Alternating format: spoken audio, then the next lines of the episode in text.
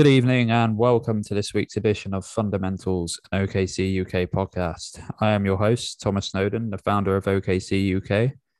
And joining me this week, as always, Mr. Brandon Dale. How are you, Brandon? Happy New Year. I'm doing well. Yeah, I'm still going to say what I said before we started recording, and that's bar humbug.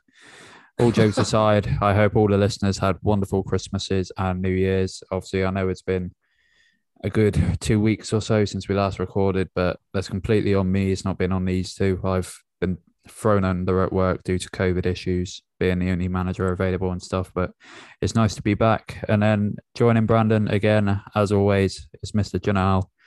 How are you, Janelle?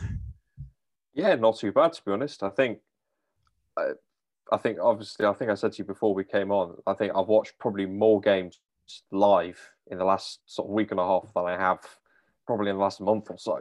Yeah, so yeah, it's been pretty good. I've had my fix of Thunder, and it's been honestly pretty good to watch them. Yeah, and I, I've been the complete opposite. I generally cannot remember the last time I was able to watch a game live due to work commitments. Obviously, Christmas is a busy time of year, and between Christmas and New Year is also me missus and me dad-in-law's birthday as well. So it's it's a busy time. All my days off were were busy, so I had to settle for watching the games the next morning, which isn't what I want to do, especially. But as I said, it's been 10 games since we last recorded, which was roughly, I think, the 16th, 17th of December. Um, out, out of nowhere, Thunder have won five of them with wins over the five for them, including four in a row with the Clippers, the Grizzlies, revenge game, the Nuggets, and the Pels. And then we also beat the Knicks in those 10 games. Suns beat us twice. Uh, Kings beat us, just to name a couple off the top of my head. But it wasn't too bad a stretch of games, considering a few circumstances. What I'm sure we'll talk about over the course of this episode, from players missing uh, COVID protocols to even Coach Daigneault missing. Um, it's it's certainly been an interesting stretch, and there's certainly a lot to talk about. So since, since I mentioned it, then obviously we'll we'll we'll kick off talking about the COVID protocols. We've had Darius Bazley, uh, Terrence Mann, Tre Mann, Tre Mann. Tre Mann. I, I always get uh, those mixed up. JRE, Shay, um, Shai. come out again. Giddey came out.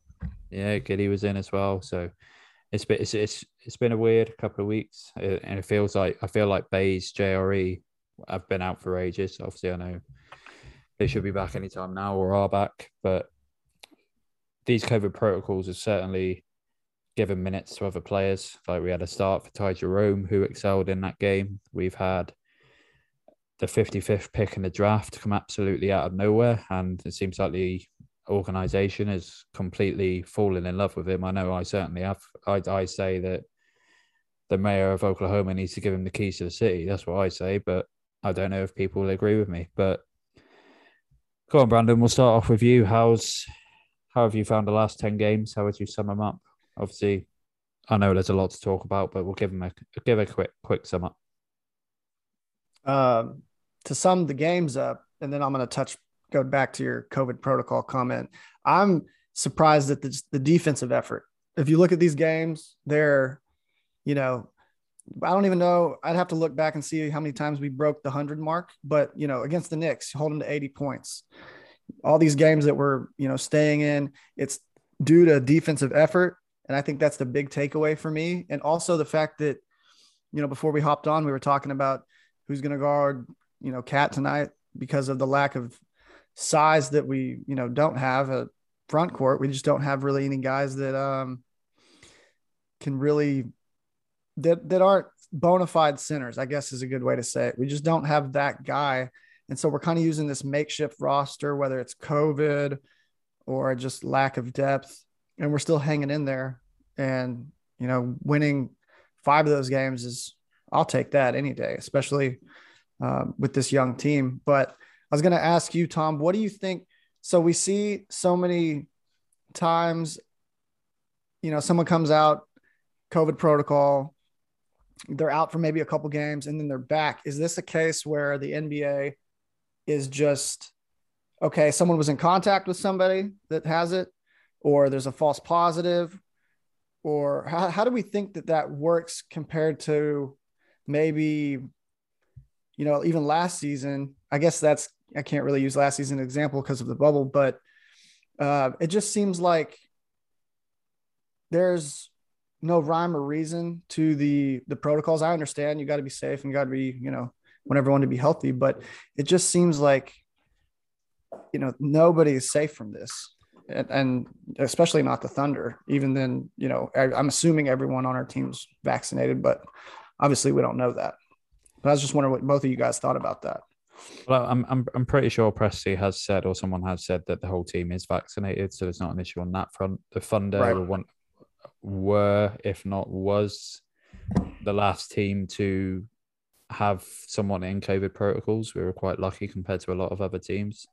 Uh, obviously, we haven't had any postponements compared to other teams. I, I think it's generally, as you said a minute ago, just the league are wanting to be as safe as possible to limit how much it spreads around the league and the teams itself. They don't want these teams competing with eight players that, like some other teams have. I know Toronto did for a game. So I, I think it's just a case of them being or trying to be as sensible as possible. Um, which I think is obviously the correct thing to do. Because if you if it gets out of hand, then obviously that lowers the standard of NBA that we're seeing. Obviously, the amount of like ten day contracts and stuff that have been given out, but I'm happy for these players getting these contracts as well. But I also feel it's uh, a bit harsh on them as well because like Mm. these play these players are getting signed because they're needed, not because they're wanted. If you know what I mean. True. So I, I, I, I, I do see it that way. I don't know if Janelle sees it differently, but we'll find out now. Janelle, how do you see that? And how was your quick re- recap of the last 10 games? So I'll, I'll address the COVID one first. I kind of think that obviously the NBA is just trying to be as safe as possible. But to take the flip side of the quality has been lower and all this kind of stuff, I actually kind of think there's a silver lining in there somewhere that we're seeing guys like so like Maledon and Roby. Those are probably the two biggest beneficiaries. They played a ton last season, but they played for the Blues most of this season. And to be honest, I think a large majority of us just forgot about them. We didn't really know what they were doing. They were just with the blue, sort of stuck away, yeah, outside out mind. And yet, over the last couple of games, we've seen them play really, really well, and they've kind of come back and brought themselves back into the fold. We're starting to maybe see about if they deserve rotation minutes or not. To address sort of the whole thing about how the Thunder have done over the last ten games, I know the Thunder have won five, but I feel like it could have been more. I Mhm. could be wrong, but if you go back to that Pels game that the Thunder lost on a buzzer beater from Devontae Graham, that 60 footer, if it was, in any other game, right? Graham misses that. The Thunder go into OT and they go on to win it because Shai's his talent levels above them. I'll be on. And then in that Kings game, I don't know if you really remember this, but the Thunder were missing layups like nobody's business. It was just every single time they got an easy shot inside, it was just clank, clank, clank. In a normal game, the Thunder make a decent amount of them and go on to win that game. The same thing could be said for the Mavericks game as well. I generally think in the last, last stretch of ten games, the Thunder could have won, could have went eight and two. It's we're sort of seeing the offense is not there. The offense is still pretty spotty on a nightly basis, but the defense, how playing is being played. The Thunder are somehow making this roster work despite not having a proper center, and they're just holding teams and grinding them down and winning games on defense alone. Yeah, it's, uh, it's, uh, I, I agree with you completely, especially in the point of seeing the players who aren't necessarily in the rotation being given minutes. Obviously, I'm absolutely buzzing to see Theo get some minutes. I'm still incredibly high on Theo. I know, um, obviously, our friend Hunter is as well. Loves a bit of Theo Maledon. Um, and obviously, I'm a big fan of Azar Roby. I say it every time we talk about him. Obviously, he won my player of the year last year. I do think he was incredible. Um, it's, it's good to see these guys get minutes. I do think they could easily be players that we hold on to, although I don't think we will. I think they're they are players that we can hold on to when it comes to competing because I do think they're both very efficient and they bring to the table what they're good at. The only thing that worried me was with Theo and his turnovers, obviously. Mm. Um, so while we're also on that subject, talking about emergence of minutes, we need to talk about the emergence of Sir Aaron Wiggins, who was a 55th pick in last year's or this year's NBA draft out of Maryland, best friends with Jalen Smith from Phoenix. And he has been absolutely sublime and a fresh air. Like players, the fans are the Thunder fans are getting too excited and comparing him to Lu Dort already. Get rid of that. Like as, as much as we'd love him to be another Lu Dort, get rid of that comparison. Like Aaron Wiggins isn't even being guarded properly yet, which I believe one of you two said in the group chat the other day, and I did agree with. He's he's not being guarded properly, but he is showing some very good glimpses, and I'm very impressed with someone as a 55th pick. So is Oh, so my so my question about Aaron Wiggins is going to be: Is this guy going to turn out to be someone who's good, or are we just seeing the best of him because teams are struggling for players with players in protocols? So he's coming up against less opponents. Is he going to start struggling when teams actually defend him properly? Are we just getting a a hot streak with him? Is he going to fade out in five games? Um, Janelle, what what are you thinking with Aaron Wiggins? Are you excited, or are you still a bit on the fence about him? I'm excited about Wiggins because I think, yeah, his scoring might fade. He's not going to average at the moment. He's over the last five games, he's averaging 18 points, six rebounds, and a steal. He's not going to average that for the rest of the season. I don't expect that to happen. But from what we've seen in terms of scoring efficiency and how he plays the game, like you look at Wiggins, you see a guy who's plays quite smart. He takes good shots, doesn't really force anything, likes to drive. He's an active cutter, and he knows what to do with the ball. Like it's nothing really that flashy with him. But if you look at a pass fake the other day, he knew exactly how to get rid of the defender, how to create an easy lane and an easy goal for himself.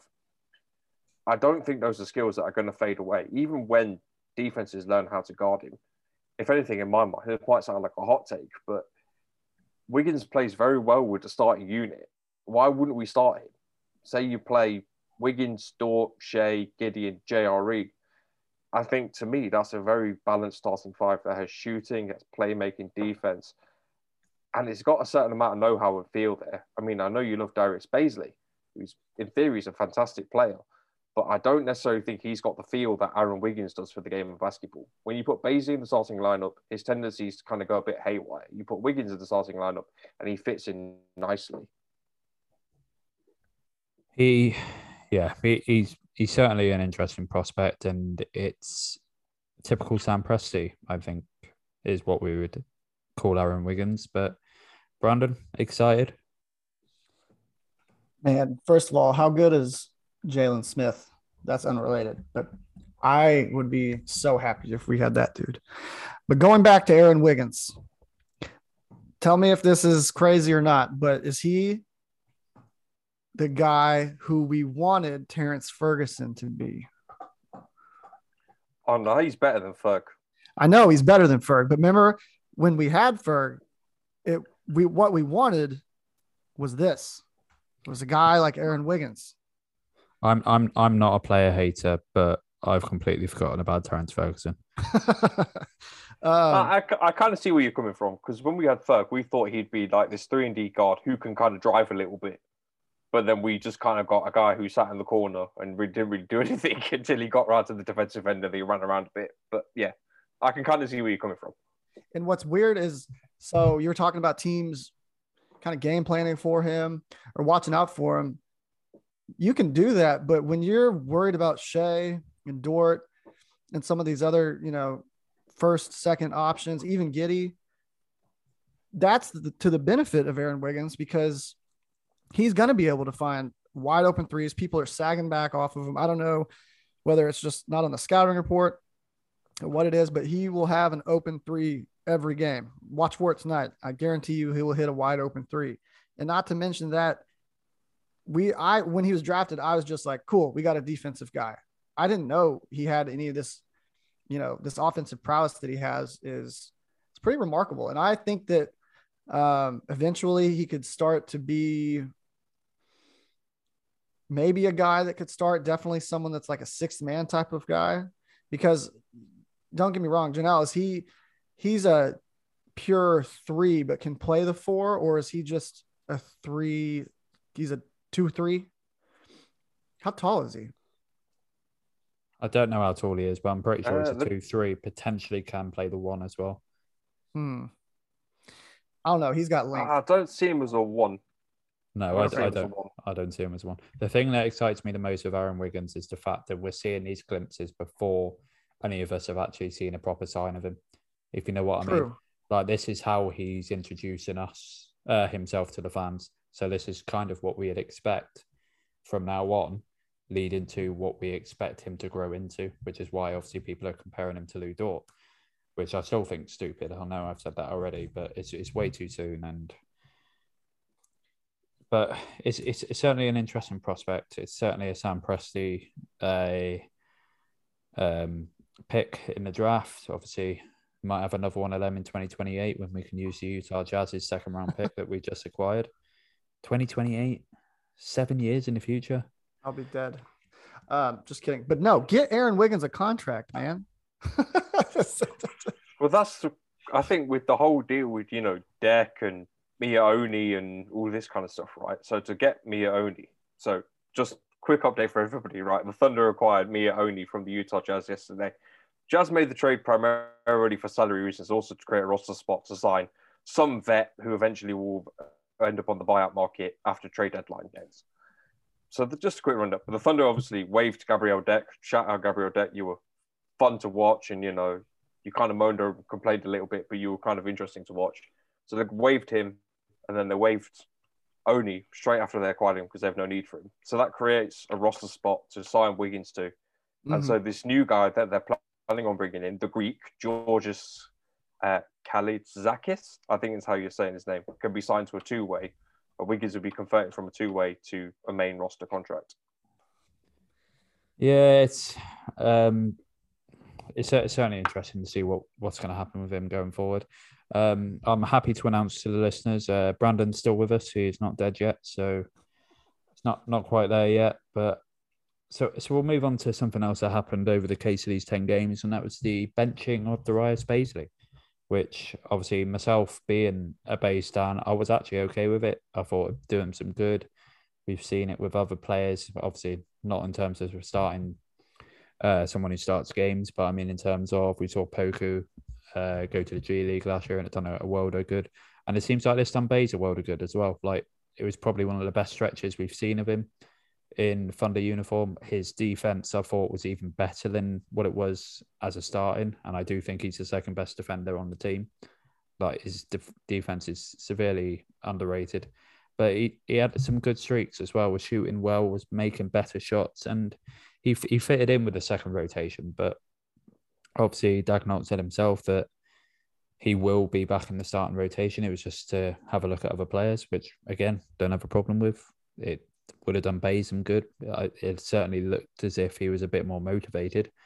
But Brandon, how how did you see the Bays benching go down? Did you find it a bit harsh on him, or did you think it was the right thing to do? I don't know if this is just where I'm at in his progression and where he's at with this team, but I almost don't notice when he's on the floor and I don't notice when he's off the floor. And that might be harsh, but I think it is a good idea to kind of see what else is going on in terms of getting some development for these other guys because um, you just touched on it a couple minutes ago.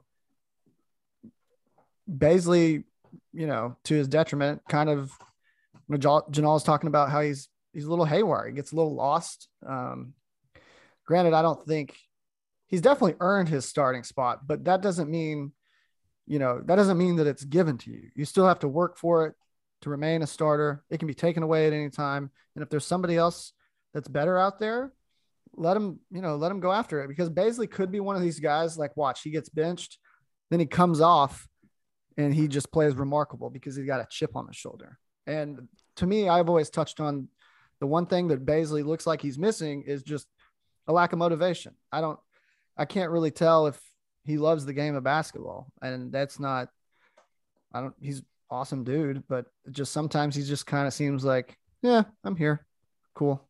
Other times, you know, you can tell when he's having an impact. It's very obvious, but um, to say it was harsh, no, I think that it's necessary at this point. I, do, I, do, I again completely agree with all of that. I do think it's it's done him some good. I do think he needed that motivation. Again, as I said a minute ago, I do think he's been a lot more motivated. Like it feels like it felt like it kind of hurt him in a way. Like obviously Daigneault said himself, he responded to it brilliantly. Tra- uh, saw it in training, um, in practice. Sorry, I know Americans call it practice, not training. Um, call it in, yeah. He's he saw a motivated Bays in practice, which is obviously something I want to see. I Bays when he's on point, I think is a terrific player, but we we don't see it enough, and I haven't as as the Stan I am, I haven't seen it enough from him this year. But that's that's me personally. I know obviously you two ain't as high on Bays or anywhere near as high as Bays as what I am, but. Janelle, what were your thoughts on benching Bays? I know you would have been for it, but what what have you seen from him? It's the right decision in my opinion because obviously I think if you look at the starting lineup and kind of how Bazley plays with like with his other sort of partner in the front court. So when he plays next to sort of JRE or even Favors, even even last year's you look at when he played next to Roby, like it just doesn't the chemistry doesn't seem to be quite right. I can't quite describe it, but you can kind of tell that they don't necessarily fit next to each other neatly. And then you get Bazley on offense. I don't know whether he's not comfortable playing to Shai, but it kind of always felt that whenever he got the ball, he would start to slow the game down. He'd take too many touches. The Thunder's offensive rhythm would kind of be a bit broken, and it would be very hard to find that again. So I think bringing him off the bench when he's playing next to Ty Jerome, Kenrich Williams, Mike Muscala, like a relatively settled unit, where his defense, he can just make an impact on that end and focus on taking two or three good touches and getting scores like that is very, very good for him. But you said it yourself, you said streaks, and I think that's quite the operative word. We've seen streaks from Bazley in the past. We've seen him play well for five or six games. The question to me, right, I want to see if he's going to be a long term part of the Thunder, he's got to do this for 40 games, 45, 50 games. We have to see him consistently play well over a period of time. If not, he's pointless. There's no point having a player who plays well for five games and then shit for five games. If you look at, to use a cross sport comparison, Paul Pogba is a very gifted footballer, incredibly talented midfielder. But if he only plays well for three games of the season and he's dog shit for the rest of them, what's the point? Mm. It's pointless. You need consistency. You need someone who can put in a solid seven, eight out of 10 every single night for a team to be competitive and consistent over the long term. I love yeah, Paul Pogba he's shite. yeah, we don't talk about football. Jordan Henderson is better than him. Not gonna lie, but that's just. Anita and and he's a Mackem. Let's not let's let's not forget that he's a Mackem. He is and Sunderland. He's a Mackem, exactly. He's Sunderland born and bred. So, um, no, obviously, I'm always going to be for Bays. I I do think his potential is still there. He is still only young, which people forget. Obviously, yeah, he is a third year player now, and we do want to see more from him, myself included. The one thing that I think that would work wonders for this team is obviously Shai doesn't get a pick and roll off anyone apart from maybe Derrick Favors. No one else gives him the screens. I don't know whether that's tactical or something along those lines, but Derrick Favors seems to be the only one he does. Darius Bazley is best at attacking the rim. I think he would get so much more options if he was setting screens for SGA.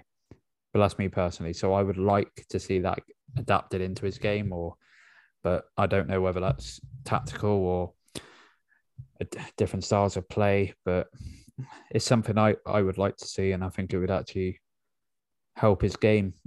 Um, so that brings to the end of what I wanted to talk about with Bays, but I also mentioned someone else wanted to talk about there, and that's uh, obviously SGA.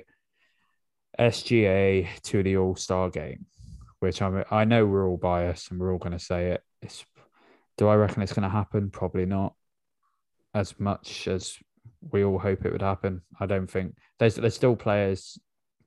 Excuse me, there's still fans around the league who don't know how good SGA is, and to put it into context, like I'm in like a NBA UK fan account chat with all the other teams and stuff, and they done a quick redraft while we were talking about it the other day, and he had SGA seventh in his year, MPJ above him, Mikal Bridges above him.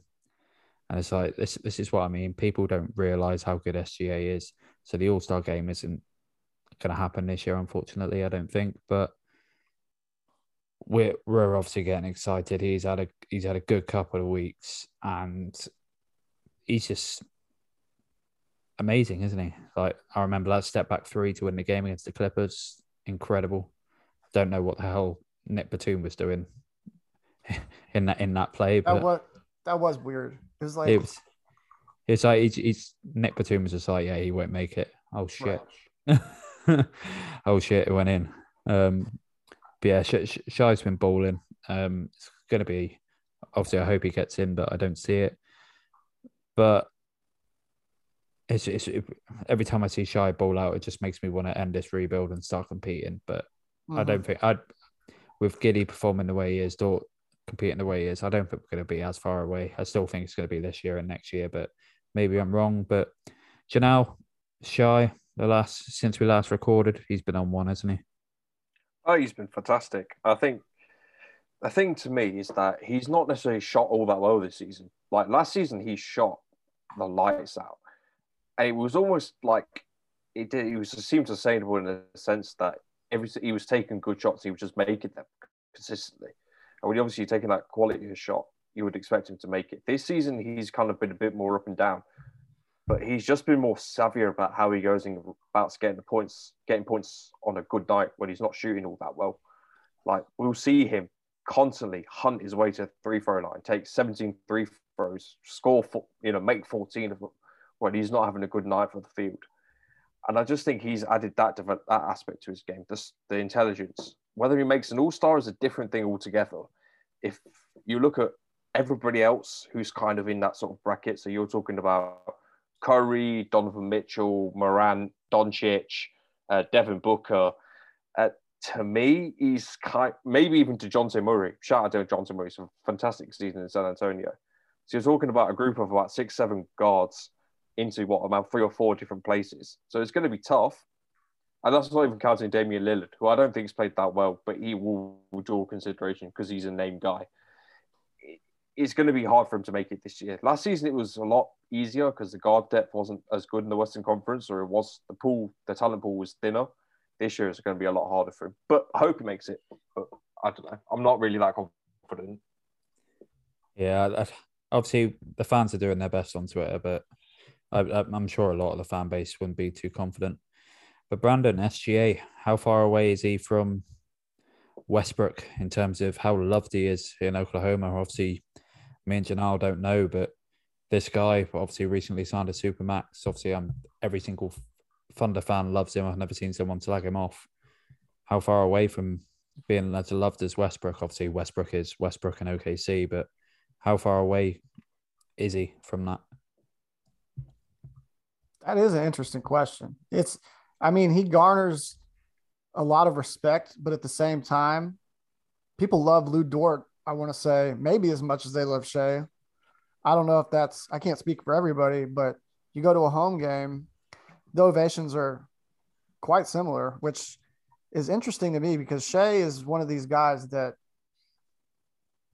man, we he'd be getting so, if he was on, shoot, any like put him on the Boston Celtics, for example, or even well, he was on the Clippers, but any team that has more national respect, he'd be getting he'd be getting talked about so much differently. And I don't know if there's a difference between like someone being popular on Twitter and then the national media understanding, you know, how great this guy is. Granted, we know because we watch him each game and we see what he's capable of. But in terms of maybe getting to that Westbrook level of just craziness and and love, I don't know. That's a tough one because a Russell was so animated, right? He was, you know, he's crazy. He's a little more outspoken. Shai's a little bit more reserved. Um, plays with a he looks stoic at times on the court. You know what I mean? He's kind of just what you see is what you get but he lets his game do the talking for him. The only thing I do wonder, and someone posed this question to me the other day, and I thought it was an asinine argument, but uh, guy told me that Shai would be, and I'm not going to name drop just in case because I don't want anything to go go back and uh, someone get mad at me. But the argument was that Shai is he's a he's the second best guy on a contending team. And in my head, he's definitely a number one guy on a contending team. I think he's got all the intangibles. Um, he's not really like what is he missing in his game that makes him, you know, if we sure if we had like a guy like I don't know if you put Paul George and Shai on the same team, is that a one A one B deal or what? What are we what are we talking about then? It's yeah. See, this was this was also talked about in the group chat I'm in that people were saying that in only seven teams in the NBA currently, SGA would be a top two player hmm. in seven teams, and this this backs up exactly what you said. If if Shai was in like twenty five other franchises that are a lot without sounding disrespectful to the Thunder, but a, a slightly bigger organizations in terms of their followings, in terms of the population and stuff. So they get looked at a lot more where if Shai was in any of those teams, he'd be raved about a hell of a lot more, which is, in my opinion, it's completely sad to see because, like, obviously, I haven't been to Oklahoma. I've I've seen a hell of a lot of photos of it, and it's a beautiful place. So it's it's it's hard that that's the way the NBA works, and it's it's it's even harsh on SGA. And I know we've spoke about it before in saying that um, SGA we're, we're not going to see the best of him until he's with another superstar. Mm-hmm. And that, that, that that's the easy way about it. Obviously, we have Lu Dort with him, who's going to be obviously a role player, I would imagine, starting role player. Um, we have Josh Josh Giddey, who I hope to be in the backcourt with SGA going forward. Isn't it crazy though that SGA doesn't play a couple games and Josh Giddey finally gets a triple double? That's something that, I mean, we lose obviously, but that's something that I found interesting. But back to your point on the All Star game, there's no way that SGA makes All Star this year. And I don't even know. I'm trying to think of the who would be the worst guard on the worst, not the worst guard, who would be the worst team to have that final spot on the All Star game this year. Janelle mentioned Dejounte Murray. That would be by far probably the worst team in terms of record and all that stuff, but that's not even happening. So I think the Spurs to... are slightly better, right, than the Thunder. Just Spurs. Yeah. At the are moment, they, I think so. Five hundred. Yeah, I think so. Let's look. But so that I mean, until until until we're out of this tank mode, which in in my mind, I I wouldn't even necessarily. Sure, the overall product of what we're doing leads to tanking, but this isn't what we watched last year. But until we're out of this idea that everyone thinks of the Thunder as a tanking organization organization just to get draft picks. Um, nobody's going to take us seriously, which that falls back on Shai because he doesn't get not going to get any national attention that he deserves. He's a damn good player, man. But then look at it like this. This is my like. Let's say, oh, the Thunder is a tanking organization, but we currently have the same record as the Portland Trailblazers, a team that was widely expected to make the playoffs. The Thunder currently have the same record as the Indiana Pacers, a team that was widely expected to make the playoffs. If you want to talk about teams that are tanking, why don't we talk about Detroit and Orlando? One team that's won five games, one team that's won six games. Yeah. The Thunder had the intention of tanking this season. I've no doubts about that. But right. Things have changed. It's different now. And the only reason why people don't notice this is that the Thunder don't play on national television. For national writers to take notice, they have to see the product in front of them. Nobody's hunting out a Thunder game on League Pass, you know, in Central Time Zone. Nobody's hunting that out. You have to put the products in front of their eyes. And for that to happen, the NBA has to book up their ideas and actually take an interest. For too long, this has been a criticism of, my pro- of the NBA's products is that there's too much of this focus on these big teams, right, with established stars, but there's never any focus about building for the future generation. Mm-hmm. I'd like to see Shai on national television. I'd like to see Ja Morant on national television. I'd like to see all of these players get the opportunity to shine and grow. But the NBA can't see past oh, LeBron, oh, Curry, oh, Durant. They're fixated with this generation of stars, but they don't know necessarily about building that next generation. Yeah, they they defo suck off these stars, don't they? But I, I completely agree with that, and I'm glad you made that point because it was something that I was going to make literally as I was about to talk. Then, but and it's exactly the same in this country. The last two years, the Thunder haven't had a single game on TV on Sky Sports in the UK, Well, and and it's it's something I don't agree with. When I'm I'm amazed at the amount of Thunder fans that I do have following me from the UK, though, especially considering the fact that we're not on Sky and stuff. So obviously, I know a lot of them probably fell in love with Westbrook, so fell in love with the Thunder that way. But how how are these fan bases meant to get bigger when these teams are not getting televised games? It's it's it's extraordinary to me that these if a team's tanking or whatnot, then they don't get national TV, and I don't think it's fair. And then in the conversation of like all the picks and stuff, anybody who's not a Thunder fan doesn't get it because think of all these picks. There's no way in hell we're going to use them. The amount of picks that we have when it comes time to put a team together, we're going to be absolutely stacked with salary cap and draft picks. We are going to go large to get the best type of superstar that we can get to fit the team. And Sam Presti will know that. Uh, he, he'll, he'll have in his head what players he will target at what point because that's what Sam does.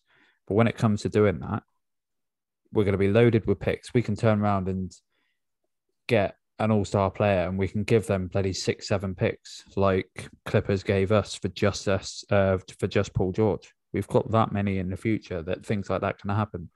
These picks aren't going to happen. We are not tanking for picks. We're tanking to obviously use the picks that we're going to use, but we're also collecting these picks. So when the time comes to start uh, contending again, that we have plenty of leeway when it comes to the trade market because players will look at us and go, "Oh, they're offering us Darius Bazley, Aleksej Pokusevski, uh, and five picks. How can we turn that down?" You know, it's it's it's silly, but people don't understand that because people just like to hate on the Thunder because, like, obviously, as we said earlier, they call us a a small organization. I don't I don't know if I mean, do we even ever get another superstar in Oklahoma City? Like like Someone, some, someone will want to team up with SGA. SGA has too many friends in the NBA already. Someone will want to team up with him, whether it be someone from Canada in the Right. national team. But Shai is a very likable guy. He has a lot of friends. Obviously, he has his fashion stuff that he's into as well. He he has plenty of fans, and getting another superstar in, it's not going to be an issue. Shai will talk to him, and obviously Lu Dort's a very likable guy and has a lot of friends as well because a lot of players respect his defense.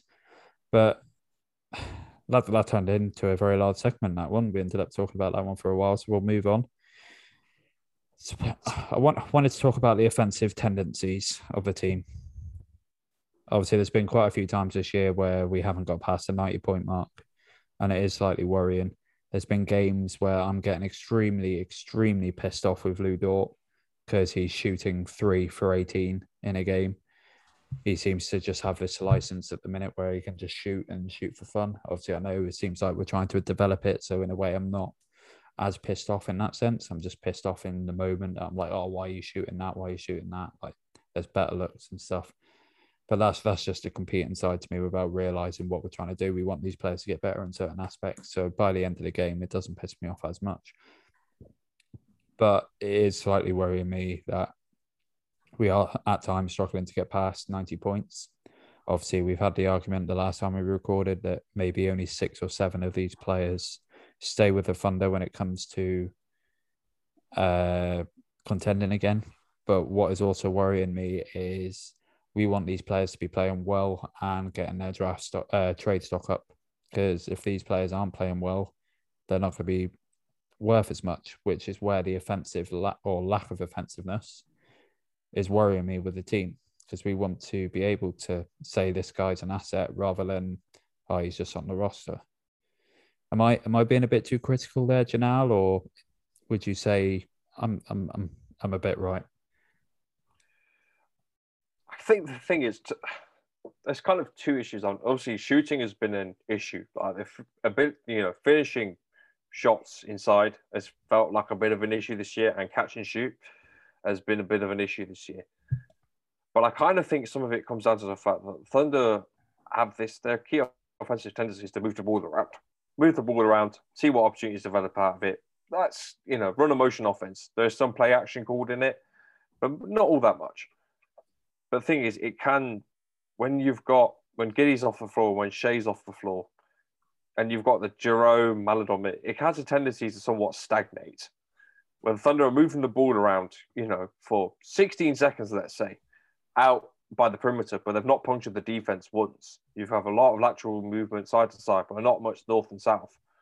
When you don't have that, you're not necessarily challenging the opposing defense all that much. So the Thunder get into this habit where they're moving the ball around, lots of passing, but nothing's really being achieved. And when that happens, you have one bad possession. And bear in mind, these are relatively long possessions. They're not quick strike offense. It's 20, 24 seconds. The, th- the other team come down the floor, get a score. And then suddenly, you know, you have two or three of these bad possessions in a row. The Thunder go three minutes without scoring a basket. And when that happens, it's just a, you know, it's a vicious cycle. It just keeps happening and happening over and over and over again until someone like Shai or Giddey eventually checks back in and the Thunder starts to look normal again. So I think it's a problem in terms of the stability. Like the Thunder's offense when it's going good is decent, but there's like a lot of volatility involved with it, depending on the personnel who's out there for the Thunder at that at that point in time. Yeah, it's as I said, I don't know whether I'm being a bit too critical. Obviously, I know that when you look, we've discussed this as well on previous episodes. When you look at shooters on the Thunder, you look at obviously Mike Muscala and Ty Jerome. After that, you kind of struggle. Shai's obviously developing it. He's obviously spent a lot of time developing his step backs, which is just absolute filth when he pulls it off, like that Clippers game. It was absolutely filthy. But I'm sure Brandon, obviously, you go to home games, so you might see a different side to how me and Janelle say it. It might piss you off more that these players are shooting four for 18, like Lu Dort has done more than once as well. Um, how are these offensive games for you when you're going home and the Thunder have scored 87 points? I mean, it's just a different type of it's just a different brand of basketball. It's you know, it's ugly, really. You you muddy the game up, slow it down, you know, try to use the shot clock and you know the points per, per possession and all the other stuff to your advantage in terms of just let's make it slow. And if we do get out on transition we'll run. But other than that you're kind of limited because we don't i mean we don't have a there's nobody on our team that is a pure mike muscala i feel like is a good pure kind of shooter. But on that same token like you know we we don't have guys that can kind of surround Shai that can kind of bail him out. Uh, Tre Mann, I like his shot a whole lot, to be honest. You're not big on it? I, I, I can't make my mind up on Tre Mann personally. I mean, uh, I don't know if he's a shooter. He's more of a scorer. Um, but it's just a different type of basketball. And when, but what I do like is, and as opposed to years past, I guess I'd have to think back to like maybe the Serge Ibaka days with like that kind of whole lineup. We really nobody really feared us defensively until you know we kind of had those guys like Perk, Ibaka. Um, you had you always had whether it was Sefolosha or Dre on the perimeter. You know, people people understood that we were a defensive team. We got away from it a little bit, and I think Daigneault really does preach like, hey, defense is going to be the kind of the cornerstone of this you know team and the franchise moving forward. But yeah, going to the games and watching that, it's not necessarily you know.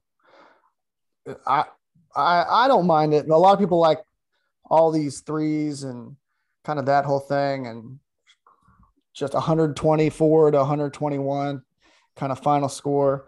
You're just not going to get that with this team. And I think that's part of the identity that they're going for which I'm I'm not mad about it either way.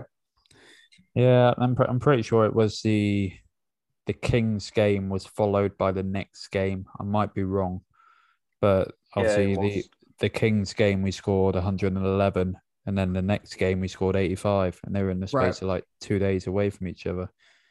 Um, it's it's it's frustrating at times, and I think it might be even more frustrating for myself or Janelle. Obviously, I know you're back to work, so you're not staying up for games now, but you were over the last t- uh, two weeks or so. So it's it's it's it's a bit mind blowing when you're staying up till three o'clock and you're like, oh, I've stayed up for an 85 point game, you know. Hey, I I have to say, right, I'll be honest. The last two games have been relatively low scoring. The Thunder won 95 80 against the Knicks and they scored 86 points against the Mavericks. But I enjoyed watching those games. I know it sounds weird and it sounds a bit stupid. You're like, why wouldn't you want to watch scoring? But there's something kind of fun about watching great defense being played for three, four minutes at a time, and you just can't see the other team can't get a score, and they're getting frustrated. You can clearly see they're frustrated and start chucking shots, and the Thunder are just locking them down. And I very much enjoy watching that. In some ways, in a league that's so offensive, it's nice to watch a team playing good defense. Yeah. Sorry, I'm just laughing because I'm pretty sure Brandon's just been bit, and it's Dude, but he's just been bit by the his dog, listeners, but I'm but sorry, he's still alive. I've been like her thing is just let me chew on everything, and she doesn't stop. She's a woman possessed. But this whole episode, I have been trying to be a dad as well as um, pay attention to my fine friends over here, and it's been challenging. I'm not gonna lie, but I apologize for any chomping that you hear in the background. She can't help it. Tom wants me to change her name to Poku. Um, that's in the works. To talk to Is my she- better half. It should be done already. I'm just saying. Um, Let's we, we while, while we were just talking about what we were saying then about the last 10 games and Janelle obviously enjoying it, I could see by the smile on his face that Janelle did enjoy those games. So while we have a smile on Janelle's face, we're now going to talk about something that's going to put a smile on all of our faces. And that's moving on to rookie watch uh, for this week. Obviously, we've already spoken about um, Aaron Wiggins. So, you know, we're going to be talking about that guy, the Australian six foot eight, Josh Giddey, two time rookie of the month for the West. The youngest ever guy to have a triple double in the NBA, beating LaMelo Ball, and a bloody good double uh, triple double as well, especially after getting a pointless double double like a week before, which I thought was funny. But it was a great performance that game. Giddey's been absolutely exceptional. I've I've been trying to hold back with Josh Giddey as much in terms of high hopes and stuff for him as much as possible because of how high he was in the draft. But I'm 110% on board now. Like I was only 90, but now it's 110. The guy's incredible and he's only going to get better. Um, he's had a lot of praise this week from around the press. He's uh, and the league as well. Even someone who hates OKC, Bill Simmons, has What? praised him. I don't know if anybody else has heard what he had to say, but even Bill say? Bill Simmons has pretty much just said at first I completely writ off Josh Giddey. I wasn't interested in people from Australia or New Zealand, and uh, he's now completely on board that Giddey's going to make everybody around him look better, and he's the key part partner to SGA going forward. It was it was it was it was a good listen, but it's nice to actually hear some praise from Bill Simmons. Like That's you weird. know, he normally hates on OKC, so it's nice. But my God, that that triple double. Obviously, I know that's what we're going to talk about. Brandon, talk to me Yeah. about it.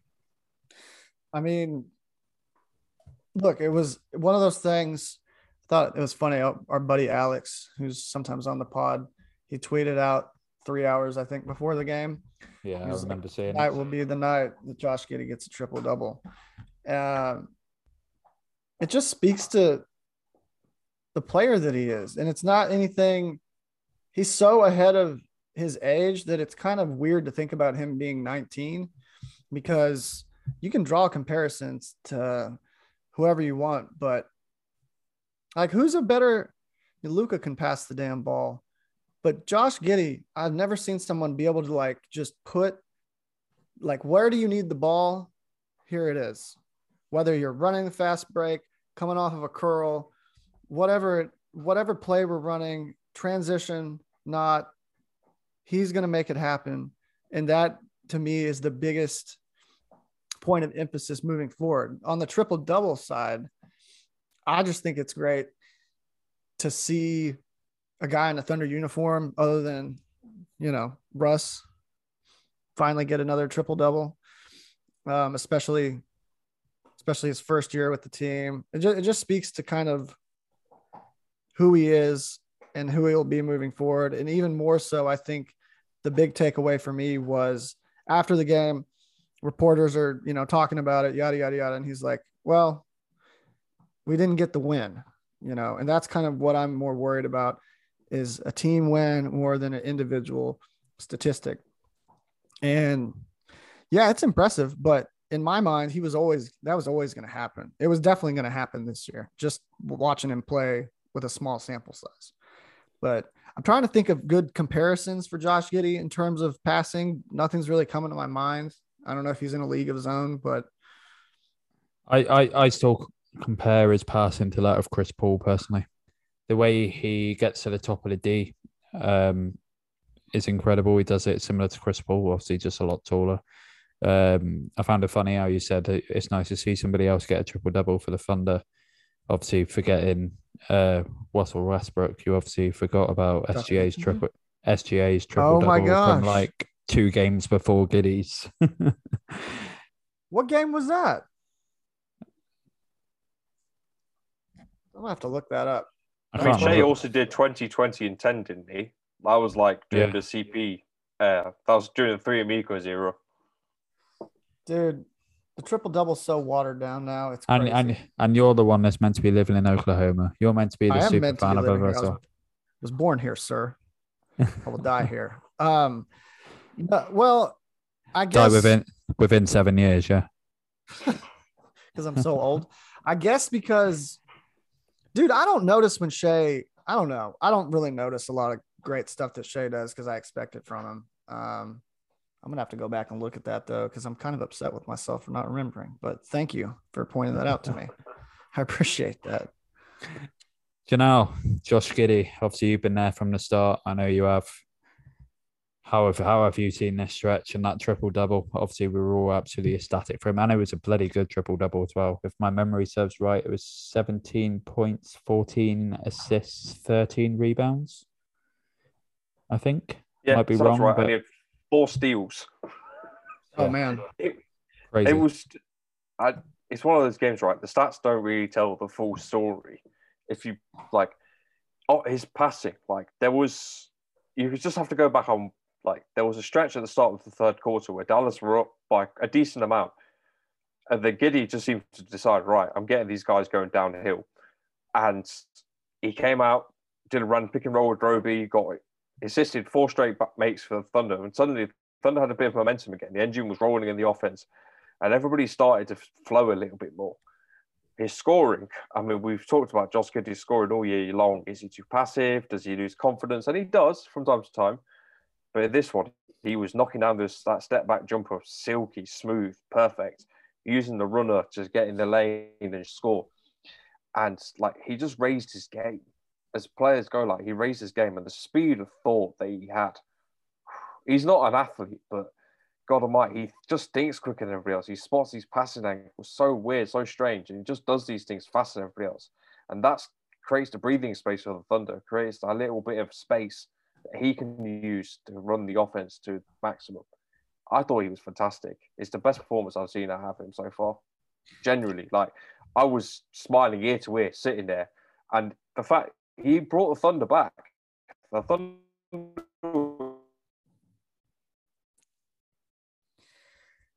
touching on that though, the way that the way he sees the game. he's just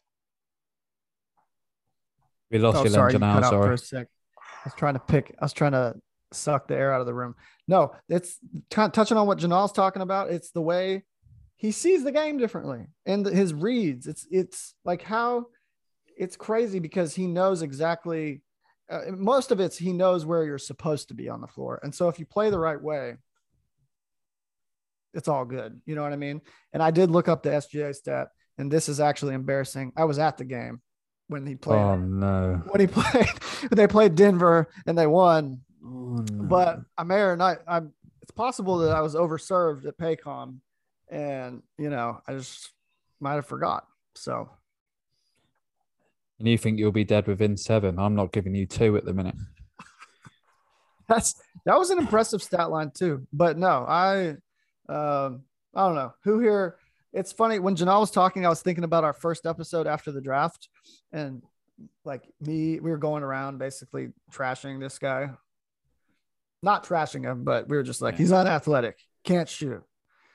What else can what can he do? What's he gonna do for us? But it's, it's, it's certainly like made a lot of people eat their own words when obviously the idea was to tank to tank for Cade, but I Mhm. think I, I think we've done pretty all right with Josh Giddey. Janelle, you seem to be back with us again properly. Do you need to re-add anything that you were talking about? yeah, just just the moments. Like it, it's not necessarily like necessarily what he did as a start, but just how he like when he was on the court, you felt like the Thunder had every chance of winning the game. And even towards the end of it, right, they were closing Dallas down. It just took Luka to put the game away. I mean, Roby missed that three. If, Mo, if Roby makes that three throw, the Thunder are already down by about three, and Giddey led that comeback, got down lead down from nine to three, with his own scoring, his passing, all this kind of stuff and he was just driving Thunder forward. Like, it's just fantastic to watch. Like, we look at Shai, Shai's capable of doing that. We finally saw that from Josh. He can carry an offense when the team needs him to. It's I'm I'm, I'm really excited for Josh Giddey and SGA as a backcourt going forward. Happily move Lu Dort to the three, and I think that's a, a set in stone three for the future. Then we just need to sort out the four and five. Obviously, I I want Bazley to have that four. I'd even take Poku at that four, but they both have a lot of work to do to nail that spot. And obviously, that five is where you'll expect us to go in the draft. Um, Uh, Yeah. About the five, though, I've kind of been looking into it and thinking, like, if you look at the five in this draft, in terms of actual, like, Chet Holmgren, I don't think he's a five. I just don't. So you're then t- looking at Jalen Duren, Yannick Nzosa, and whoever else you want to put in there. And Chero? Uh, more of a four. I think Banchero is more of a four personally. I think Yeah. the two big guns are both fours. So then you're talking about these two centers, right? So Nzosa's wrong, he's raw, but is he really what the Thunder need? I, to me, right, DeAndre Ayton hasn't been given a contract extension, to the best of my knowledge. He hasn't been given a contract extension. Phoenix traded away Joe Johnson 17 years ago when he hit restricted free agency. He was like 24 at the time, and they traded him away for Boris Diaw and assets because Robert Sarver didn't want to pay him. So what has changed? Why not go and make a play for DeAndre Ayton? Offer him Yeah. all the money in the world, offer the picks, whatever Phoenix wants, offer it. Go for it. What's there to lose? Go get Jalen Smith, cheaper price. That dude's gonna be special. I'm saying. I'm just telling y'all, letting y'all know. I don't I don't know about Jalen. I, I don't think I've seen enough of him to say yes or no to him. But DeAndre Ayton, hundred percent. If he's available, go get him. I said the same about John Collins last year. Really wanted to see him leave Atlanta, but obviously that didn't happen. But I definitely see the two big guys in this year's draft or next year's draft that have been talked about, Chet and Paolo. Uh, both fours for me. They're not fives, but you got to remember there's a very, very big five in 2023. I can't quite remember his name. That French guy is it Wen Benyama or something? I'd have to look that up. He's yeah, Victor Wembanyama. Ben Yeah, that's the one. Wembanyama. you you need to look that guy up because he is going to be incredible, and whoever gets him, he's he's he's going to be up there with. I, I I personally think he'll surpass Jokic, Embiid in terms of being the best center in the league. Whoa, whoa, whoa, whoa, whoa. He's not played like I understand No, what he in terms of potential and stuff. Oh, fair enough. Okay. I was gonna say I'm not, I'm not. I'm not saying he's going to enter the league and be the best straight away. No. I, don't know, man. Uh, I don't know if the Thunder can wait that long. It's only an extra. so It's only an extra year. Yeah, I know, but Shai's under contract until 2026, 2027. Sorry. If the Thunder are going to trade him at some point in the future, you ideally want to get that process started by 2025, so the Thunder still have some leverage. As soon as there's a year left on his deal, his value goes down massively. So to me, to have a better chance of keeping Shai, you have to be decently competitive by 2025, whether that being a playoff team, whether that making the second round, whatever it is. Because really, like at that point, then it's the decision, isn't it? If you're good by 2025, does Shai want to stay? If he does, yes. If he doesn't, move him on. I think waiting for Wembanyama another year, and then you've got a year worth of developing him. There's no guarantees involved in that. I'd like to hopefully try to keep Shai, and I think around Shai, you know, whoever pick, well, whoever the pick is going to be this year, Josh and Lu, and say hopefully Ayton. I think you can try and contend and compete with that. I don't, I don't think you're wrong at all. Um, yeah, that that pretty much sums up everything I wanted to talk about this week. So that brings us on to this week's final segment, which is slightly different this week. And it's the new one we introduced a few weeks ago of fundamental trivia. Um, Brandon has got his tail tucked between his legs this week and has has done the questions because he had two losses in a row to Janelle, which is absolutely shocking considering he's the one from Oklahoma and would have followed it his whole life. But this week it is Brandon.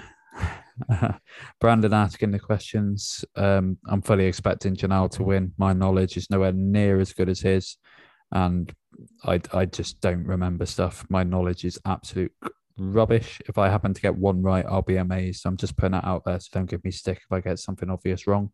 So mm. I I am going to pass you over to Brandon, who is the host of this week's fundamental trivia. I want some trivia music. Maybe we can add that in on the edits.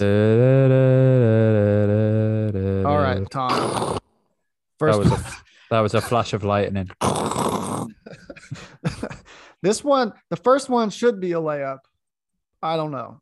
All right we all know Russell Westbrook. He's got 138 triple doubles for the franchise. That's the most in franchise history. Who is number two on that list with 14 triple doubles? Kevin Durant first.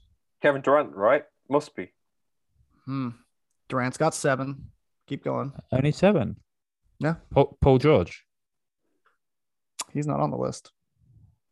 No, so the list is, as far it's, as I remember, the, li- the list is Shai, Giddey, George, Ibaka, um, KD, Russ. Oh, it'd be Gary Payton.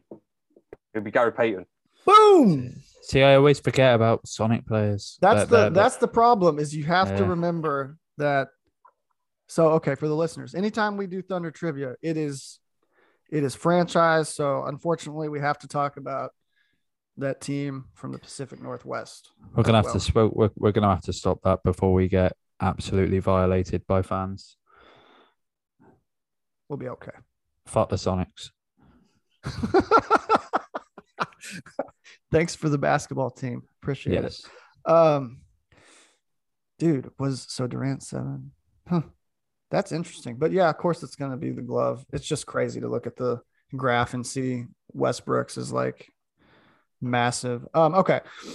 Only player in franchise history to be a player coach. And if you need a hint, I can throw you the year. He was a player coach. Lenny Wilkens. Damn. Yo, Janelle's gonna. I'm telling you. By the time. I'll time have a guess at Lenny Wilkens. Yeah, you're right. I, I was gonna say. I was. I was gonna say Raymond Felton just for a joke. How about Nazr Mohammed? Janelle, there's no way that uh that we're ever gonna catch Janelle. Matter of fact, was Bill Russell on there as well? No, yeah, Bill Russell. Yeah, he yeah yeah he was a player coach for the he Sonics. In, no, no, he no, retired. he lives in Seattle. I think he coached him for about three, four yeah, years. He did. Okay, yeah. so he was a coach. He definitely wasn't a player coach. Okay. He was a player coach in Boston, though. That's what it was. Um, this is okay. This is my favorite one by far. Who leads the Thunder in two point field goal percentage all time? Abdel Nader. Two point field goal percentage. Uh, yeah. Do you need the? Do you want the number? What percentage number? So sixty. It's going to be. So, Any hustle. Is it like Rick Smits? No. Is it a Sonics player? No. No. Good.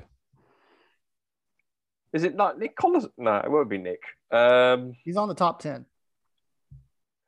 Is it Nerlens Noel? It is not. Who is it? Go on, give us Cardinal. give us give us a position. Give... A position. All right. This is when it. Okay. He played the two. Played the two. Uh, It's not James Harden, is it? Uh-uh. so this is so if it's played for two, then it has to be a player who hasn't played that many games and didn't shoot that much for the Thunder. Because if he shot that much as a two, his volume would have went down. Alex Abrines. Damn. No, it's going to be even shorter than that. It's going to be like one game and someone's made every single shot, right? Or something stupid like that, or like two or three games. No, it was. It was. This dude just didn't. You know, think about it. We've had some really bad shooters at the two position. Come on. So like Josh Huestis, no, but in in uh, Terrence Ferguson, no. Corey Uh. Brewer, What did you say? What was the last one? Corey Brewer, No, no, no, no, no. uh, Thabo Sefolosha, Uh, Andre and- Roberson. Boom! Wow, really? Isn't that crazy? That's saw that nuts. today. He was like near. Pro- I'd probably have him near the bottom of the list. That's nuts. Hey, that's that's crazy. Let me have a look at this. Shit, what? Nah, come on. Because uh, he, pull, he, he, he he played for a good couple of years as well. pull, pull up. I mean, think about it. He didn't shoot. Was that is that was that in terms of one season or his whole career with the Thunder? That was so career from two point percentage. We'll pull it back up on basketball reference. wow, real that's inc- that's incredible. He's sixty percent on two pointers for his career. That's mad. Isn't that nuts? I love those stats, dude. Oh man, this is just making me sad again because I'm looking at Rose's 2017-18 season of like he's like Mhm. 56 percent effective field goal percentage while he was playing like defensive player of the year de- defense. And we would have been, we I would mean, have he been shot there. 31 percent from the line, but shit, I mean, bro, he was so good. Well, that's that's this week's fundamental trivia. Did you only do three? I did three. Yeah, Do I that's need to do cool. more? No. No, no, I, I, I said three. No, uh, Janelle, well done. I expected you to win anyway, so I'm not, I'm not that, I'm not that impressed. I like Uh, how Tom was just throwing out. He was just like Kenny Hustle. Raymond Felton. It was the only way I would have got one right. But um, no, Janelle remains undefeated. Next week we'll have him doing the questions. We can have a new winner. that way he can't win. Yeah, it's a bit boring Yeah. now, isn't it? We'll just do that every every time out. but no, that that's going to be all for this week. We've I feel like we've been on here for like two hours, I- even though I don't think it is. I don't even know what time we came on now. It's been one of those we've we spoke about a lot. Been a very oh, good pod. been. But um, congratulations, Brandon. You're still alive. Um, just about anyway, without his dog ripping his hand off. That girl, I had to put her outside. Uh, go check out Janelle's uh, latest article. Well, I mean, he drops an article a day, it seems like, but did he did one for a preview tonight for uh, Wolves Thunder. So go give that a look over at Welcome to Loud City. Get those clicks up. He's he's a nice guy, that Brandon, isn't he? Janelle? I know, man. He's just done me like a proper. I wasn't expecting it. Thank you, Brandon. I mean, I wasn't expecting the plug or anything, but shit, I'll take it. Thank you. That's why we're here, guys. I'm gonna say it's like I said to you before I Go come check in. out Put it all in of the bloody Brandon group. Dale's. Go check out all of Brandon Dale stuff because he's writing over at Thunderous Intentions and he's doing actually fantastic work. Like I read Brandon stuff like quite a lot, and it's always very, very good. Thank you. I need to do something here as of late. It's been it's been too long, but pretty soon I'll be my attention will be going to a division two school in Oklahoma and not as much thunder stuff. So I'm getting ready for that. So that is what I'll be doing. I've uh, I've I've I've got nothing to plug, so I think, I've- I think that's just the the perfect time to end this week's podcast. But yeah, feel free to go check out their stuff, and I'll just carry on sitting in the corner. And Check out OKC UK. I'll plug your stuff. there's nothing to plug apart from this podcast, which people are already listening to. But I appreciate that. But on that note, because I am now depressed that I've got nothing to plug, and you two guys are showing me up now, I am going to end that podcast there. And just remember to thunder up. Thunder up.